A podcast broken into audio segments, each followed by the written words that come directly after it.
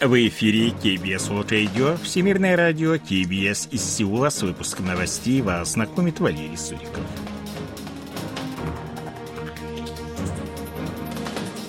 Основные темы этого выпуска с 14 по 19 января президент Республики Корея посетит Объединенные Арабские Эмираты и Швейцарию. Китай приостановил выдачу краткосрочных виз южнокорейским гражданам – Пандемия коронавируса сократила поток северокорейских беженцев.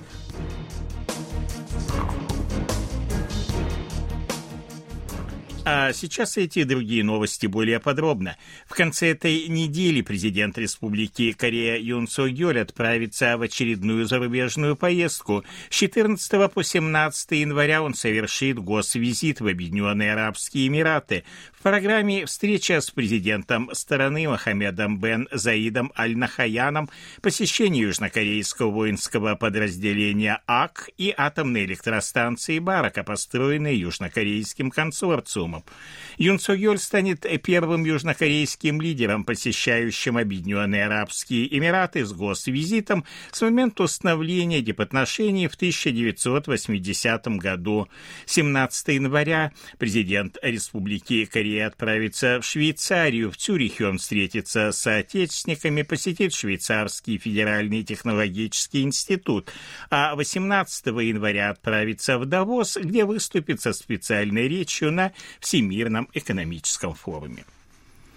Замминистра иностранных дел Республики Корея Лидо Хун и помощник госсекретаря США по вопросам экономического роста и энергетики окружающей среды Хосе Фернандес обсудили 10 января в Сеуле вопросы экономического сотрудничества.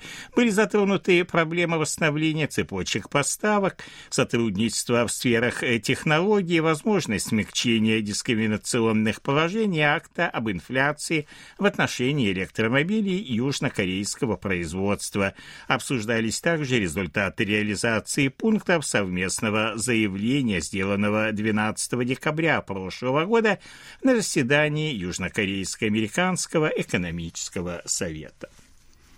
10 января посольство Китая в Республике Корея объявило о прекращении выдачи краткосрочных въездных виз всех видов гражданам Республики Корея, включая визы, связанные с посещением родственников, бизнесом, туризмом и лечением.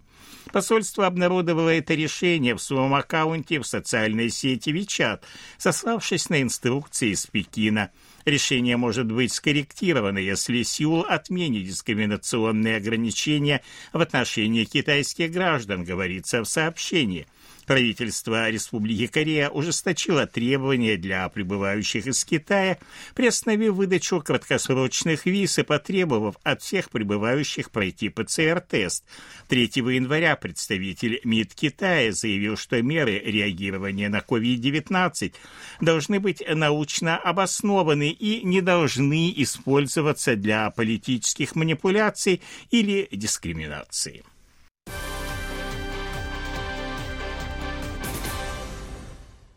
Проникновение 26 декабря прошлого года пяти северокорейских беспилотных летательных аппаратов в южнокорейское воздушное пространство выявило явные недостатки системы противовоздушной обороны. Основная причина состоит в том, что ни один из пяти беспилотников не был сбит. Зенитные орудия неэффективны против таких аппаратов небольшого размера, а применение боевых вертолетов осложняется рисками, связанными с возможным ущербом зданиям и сооружениям.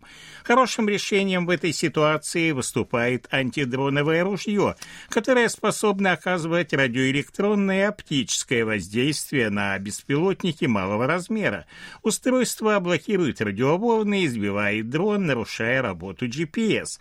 Однако в стране пока не созданы средства радиоэлектронной борьбы, отвечающие всем требованиям военных.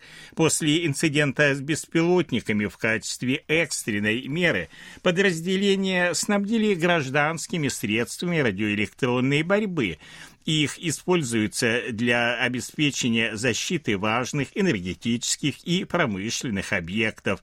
Изначально планировалось, что антидроновые ружья военного назначения будут разработаны до января 2026 года, однако с учетом недавнего инцидента сроки создания решено сократить. В минувшем году в Республику Корея перебрали 67 северокорейских беженцев, на 4 человека больше, чем в предыдущем году, сообщили в Министерстве по делам воссоединения. В 2016 году количество беженцев составило рекордные 1418 человек. До 2019 года их количество превышало тысячу, однако после начала пандемии их поток резко уменьшился, поскольку Пхеньян уже ужесточил контроль на северокорейско-китайской границе. В итоге в 2020 году в Республику Корея попали 229, а в 2021 году 63 северянина. Северная Корея занимает четвертое место в мире по численности вооруженных сил, составляющей 1 миллион 200 тысяч человек, сообщила 10 января радиостанция «Свободная Азия» со ссылкой на компанию World Atlas, представляющую карты мира и региональную статистику. На первом месте Китай, 2 миллиона военнослужащих. Далее следует Индия, США, КНДР, Россия. Республика Корея на восьмом месте, 555 тысяч военнослужащих. Эксперты отмечают, что численность армии не является показателем ее боеспособности.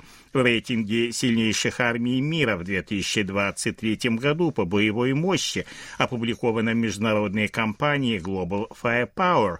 На первом месте США, на втором Россия, на третьем Китай. В первую десятку вошли Индия, Великобритания, Республика Корея, шестое место, Пакистан, Япония, Франция и Италия.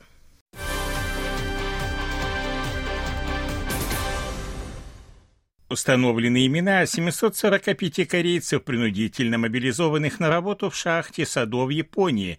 В декабре 2021 года в музее города Садо представитель радиокомпании KBS списки рабочих, по которым им выдавали табачные пайки.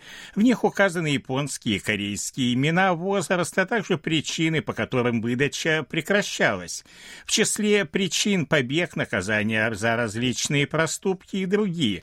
Имена рабочих выявила Чон Хигён, представитель гражданской организации, которая занимается проблемами принудительной трудовой мобилизации. Таким образом, установлены имена половины из полутора тысяч корейцев, чей труд принудительно использовался на шахте. Списки были составлены после 1943 года. Найти более подробные списки, составлявшиеся японскими властями и компанией Mitsubishi, управлявшей управлявшей шахтой не представляется возможным. Владельцы шахты признают, что в 1945 году на ней работали 1519 корейцев, однако они представили южнокорейской стороне имена лишь 150 человек.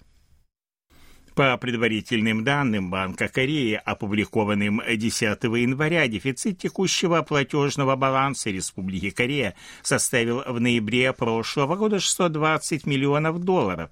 Это существенное ухудшение ситуации по сравнению с тем же месяцем предыдущего года, когда профицит текущего платежного баланса составлял 6 миллиардов 820 миллионов долларов.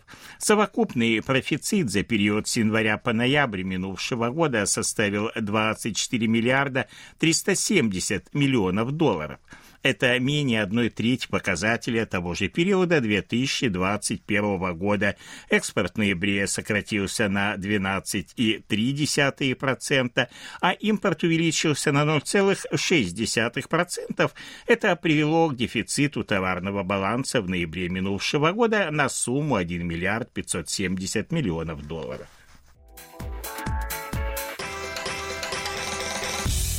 О ситуации на бирже, валютном курсе и погоде. Главный индекс корейской биржи Коспи 2351,13 пункта, индекс биржи высокотехнологичных компаний Косдак 696,5 пункта, 1244 вона за доллар, 1335 вон за евро. В Сеуле ночью до минус 7, днем до плюс 6 градусов. Это были новости из Сеула.